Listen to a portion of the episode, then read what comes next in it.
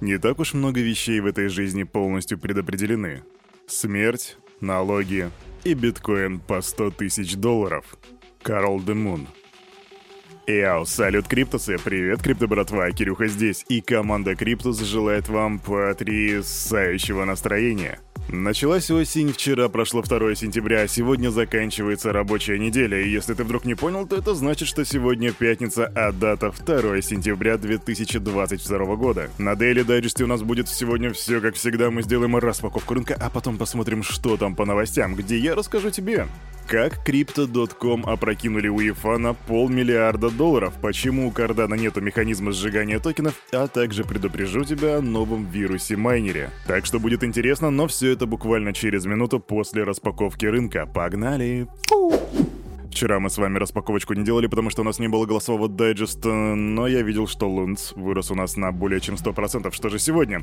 А сегодня Лунц у нас растет на 16,1%. Блин, его просто не остановить. EOS плюс 10,3%, Atom плюс 5,5%. И вообще, сегодня общий фон на рынке преимущественно зеленый. Тут XRP вырос, ADA вырос, BIT вырос, UNI вырос. Минусит у нас нечто под названием Bryce и минусит токен Leo. Bryce минус 15,8%, 10%, Лео минус 6,7%. Окей, тут я доволен. А что по поводу битка? Но биток меня не то чтобы сильно радует. 20 190 долларов. Это значит, что он не сдвинулся ни вверх, ни вниз, но как бы, ну 20 тысяч, ребят, это не серьезно. Я хочу видеть 100 тысяч долларов за биткоин. Эфириум 1595 ботин, бачинских, это 3% кверху. И, кстати, интересно, как он будет себя вести уже ближе к слиянию к 13 сентября. Капа рынка 988 миллиардов. И да, опять же, ниже триллиона. Биткоин доминация 39,1%. И вроде бы все зеленое, Кирюха должен радоваться, но основные показатели показывают нам, что что-то мы не шибко торопимся вылазить из медвежки, так что, ребятки, давайте поднажмите, а мы переходим к новостям. Вух! Хочу, чтобы Дедушка Мороз мне на Новый год подарил бычий рынок. Ладненько, шо по новостям, шо по новостям. Сегодня у нас не будет преимущественно каких-то политических новостей, потому что сегодня мы говорим про токены, про бренды. И первая новость это то, что южнокорейская компания LG Electronics, или как мы в России ее называем, лыжня, запускает собственный криптокошелек, который называется Wellipto. Сейчас уже техногигант проводит бета-тестирование приложения на основе блокчейна Hedra Hashgraph, и по планам разработчиков кошелек будет запущен до конца этого года. Пока что он поддерживает только токены Hedra HTS, но после официального запуска список поддерживаемых сетей криптовалюты токенов возможно будет расширен, так говорится в их официальном заявлении. Но LG не были бы LG, а корейцы не были бы корейцами, если бы они постоянно не масштабировались, и компания также планирует использовать вот эту вот наработочку для различных цифровых проектов, включая поддержку гаджетов LG ThinQ, которые оснащены голосовым управлением и технологией искусственного интеллекта. Вообще, Южная Корея сейчас на данный момент, она очень активно интегрирует блокчейн в свою жизнь. Я тебе вчера, позавчера рассказывал про то, что второй по величине город, который называется Пусан, который находится в Южной Корее, он... Э запартнерился ни с кем иным, как с FTX, и это типа офигенно, и у них там будет аж целая развивательная, обра- образовательная программа, связанная с блокчейном. Это просто пуля. И как и в прошлый раз я говорю, я надеюсь, что наши ребята здесь в России, наши чиновники также подхватят подобную идею. Идем дальше. Эх, крипто братва, видели бы вы сейчас, на какую красоту я смотрю. Производитель люксовых часов Jacob Co. выпустили часы в честь биткоина, которые называются Astronomia Solar Bitcoin. И это супер крутые часики, в смысле, они реально эстетически очень классно смотрятся, и я понимаю, что просто словами каждую деталь, каждую мельчайшую титановую частичку этого черного корпуса я объяснить не смогу, поэтому я в комментариях, если не забуду, а я не забуду, оставлю видео, чтобы вы тоже могли им насладиться. И там даже есть такая маленькая ракетка, которая летит на маленькую луну. Я не знаю, из чего эта луна сделана, но смотрится потрясающе. А, да, смотрите видео. И скажу вам, что всего это лимитированная коллекция в действительности, и там всего лишь 25 таких часов. И я попытался раздобыть, раздобыть информацию о том, сколько же стоят такие часики, и никто не согласился мне давать информацию. Да, там только по предзаказу, либо те, кто уже купили его, тоже там говорят цена только по запросу информации. Короче, пока никто их, видимо, не продает. Но я убежден, убежден, что перекупы будут прям нормально так иметь с перепродажи вот этих вот замечательных часов. Кстати, как они тебе? Пиши в комментах, что думаешь. Интересно, а Майкл Сейлор купит себе такие? Так, а у нас тут, между прочим, с вами самая гремящая на сегодняшний день новость. Криптовалютная биржа Crypto.com в последний момент отказалась от спонсорской сделки с Лигой чемпионов УЕФА. Так пишет издание Sport Business. Контракт предполагал финансирование турнира в течение пяти сезонов на общую сумму в полмиллиарда долларов, 500 миллионов баксов, а это примерно по 100 миллионов долларов в год. И тут появляются два вопроса. Первый, разумеется, почему? Точного ответа нет, но журналисты говорят, что у них есть информация о том, что в Crypto.com сказали, что продолжительный кризис на рынке как бы не способствует сейчас спонсорской деятельности. А второй вопрос, который у тебя возникает, а что, других спонсоров нету? Ну, может быть и есть, но ранее УЕФА спонсировалась «Газпромом», но в марте по понятным причинам эта сделка была расторгнута. Так что не знаю, кто теперь спонсирует УЕФА, но это точно не «Газпром» и точно не Crypto.com. А может быть Чан Пенжао это будет делать? Этот чувак всегда прилетает, когда больше некому прилететь. На своих собственных условиях. Блин, люблю этого дядьку. Идем дальше.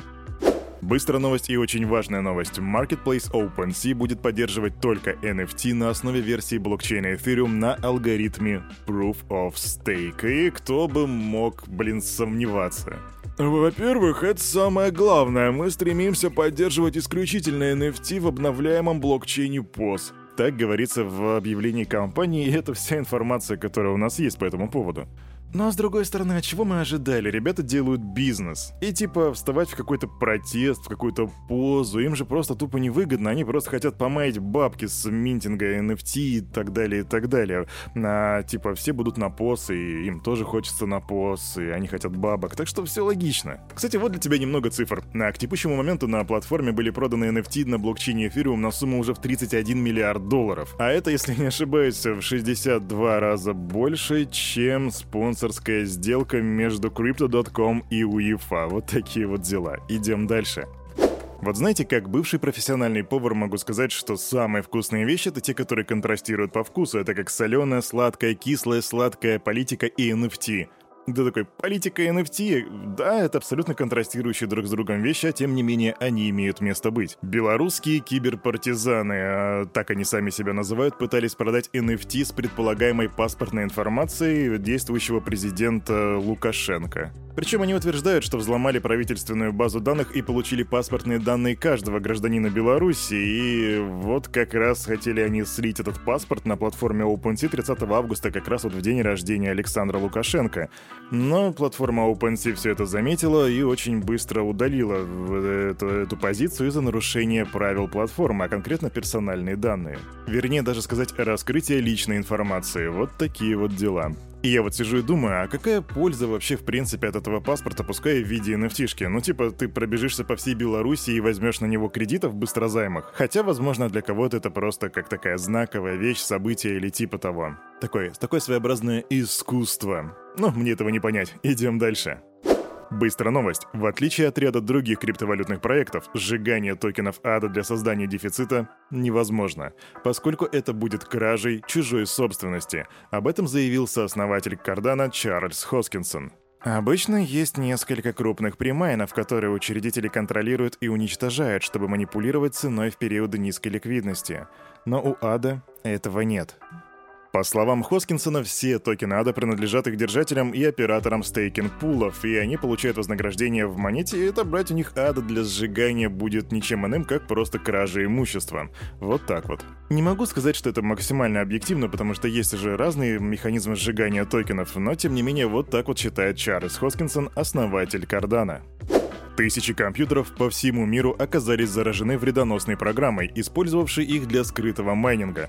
Об этом сообщила обнаружившая проблему компания Checkpoint Research, которая занимается кибербезопасностью. Программа турецких разработчиков, которая называется Nitro Code, свободно распространялась через популярные библиотеки программного обеспечения, такие как Softpedia и Up2Down, а также ссылки на него выдавались поисковиками при попытке найти и скачать десктоп-версию сервиса Google Translate. Тут подколка на самом деле в том, что никогда и не существовало у а, официальной версии Google Translate в виде десктопной версии, то бишь как отдельного приложения.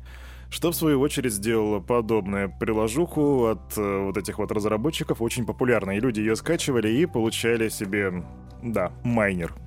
Если же говорить про сам вирус, то там содержался механизм для запуска длительного поэтапного заражения, который в итоге настраивает э, скрытый майнинг криптовалюты Monero.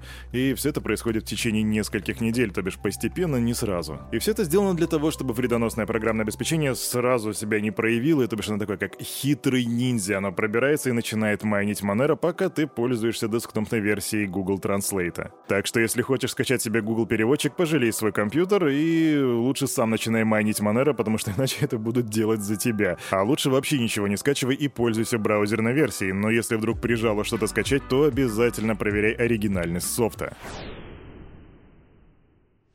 А на этом, на это утро и на эту неделю у этого парня за микрофоном все. С вами, как всегда, был Кирюха и команда Криптус желает вам потрясающего настроения. И помните, все, что здесь было сказано, это не финансовый совет и не финансовая рекомендация. Сделай собственный research, прокачивай финансовую грамотность и развивай критическое мышление. Увидимся в понедельник 9.00. Пока.